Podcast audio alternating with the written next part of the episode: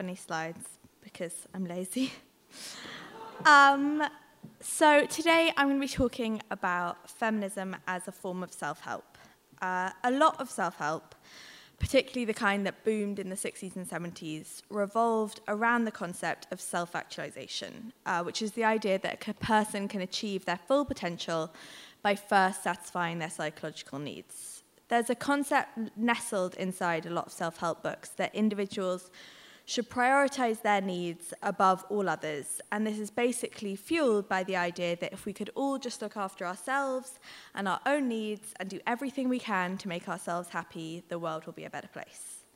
Um, okay, back to me. Uh, I'm a member of Generation Z, so we can't go for more than a few minutes without talking about ourselves.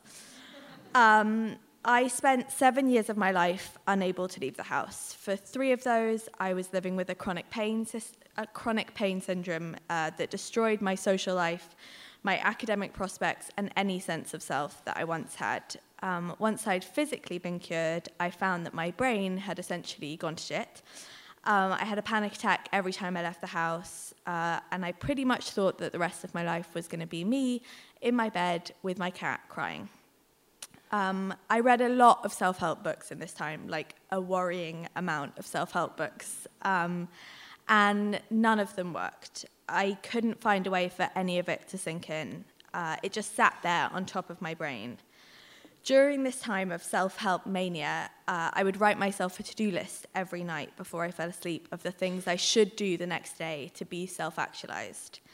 Um, at the time, even the act of getting dressed sent me into a state of adrenaline fueled panic. So the list would always begin with wake up, get out of bed, brush teeth, breathe, put on clothes, deodorant. Um, after this, the list would be made up of a variety of activities of, that the self help books had promised me would make me feel better meditate, yoga, mood board, visualize your future.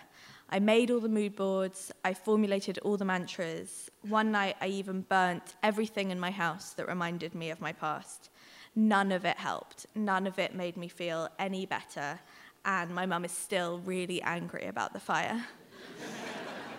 um, after a long time of wondering why no amount of meditation or self actualization could pull me out of this deep, dark hole, I realized that the problem was I didn't want to get better for myself. My self worth was so low, so abysmally low, that the idea of getting better for Scarlett Curtis's sake just didn't seem appealing anymore. And then, after years of therapy and yoga and massage and crystals and acupuncture and self help book after self help book, I discovered this one self help book that changed my entire life. Um, it was called Women, Race and Class, and it was by Angela Davis, and I'm pretty sure it wasn't a self help book. Um, you see, regardless of what my therapist had said, all my other self help books had said, I wasn't interested in myself. I wasn't interested in getting better for me, and I wasn't really that interested in being alive anymore. But then I found this thing called feminism, and I was really interested in that. And it made me want to get better it made me want to get better so I could be a part of this thing, this collective thing, this movement that didn't really have anything to do with me, that didn't really care all that much about middle class white girls, um, but was all about joining together with all the other people on this planet to make our world a better place for women and men.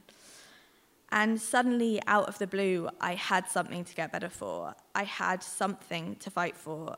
Uh, and it wasn't my life and it wasn't my brain or my sense of self. It was a collective self that I could join. And for the first time in seven years, I felt like I was a part of something that wasn't just me in my bed with my cat.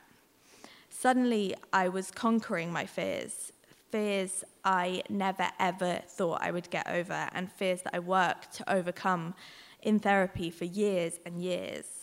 I moved to New York, and after seven years of breaking out into a cold sweat every time I had a conversation with someone who wasn't in my family, I joined an activist collective in a living room in Harlem, and I actually made friends, real friends. Me, a girl who was deathly afraid of crowds and public transport, took a seven hour bus from New York to DC for the Women's March and felt my body pressed up against the thousands of other women who were demanding change.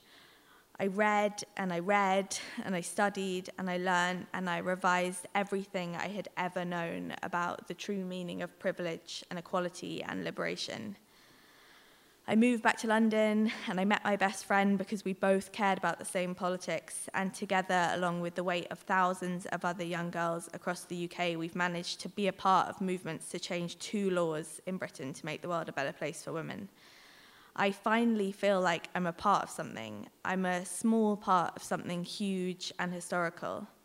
I'm part of something and it's given me friends and enemies and a better understanding of my place in this world than I ever dreamed of having. Feminism is my self help, and it has nothing to do with the self.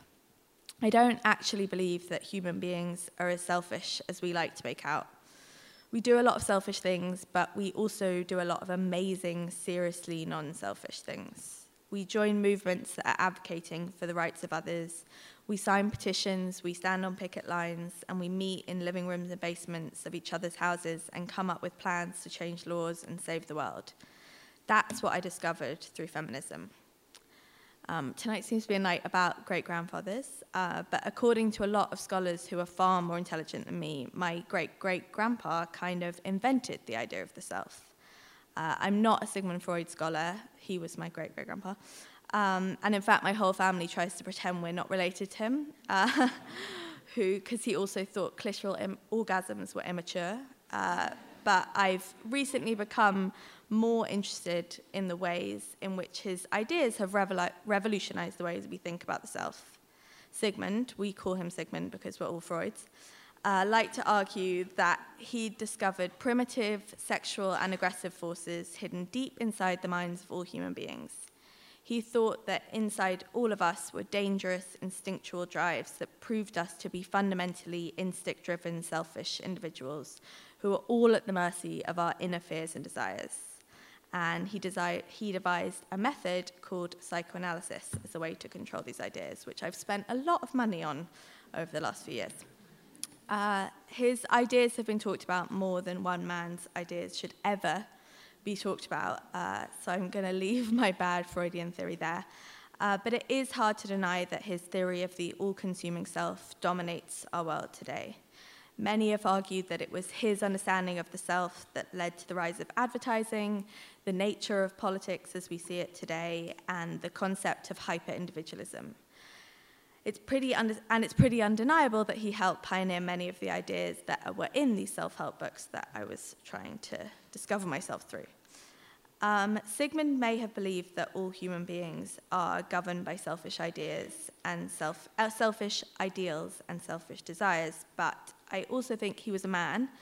Uh, and so what he didn't realize is what Audre Lorde so perfectly articulated almost a century after he died that no woman is free while any woman is unfree, even when her shackles are different from our own.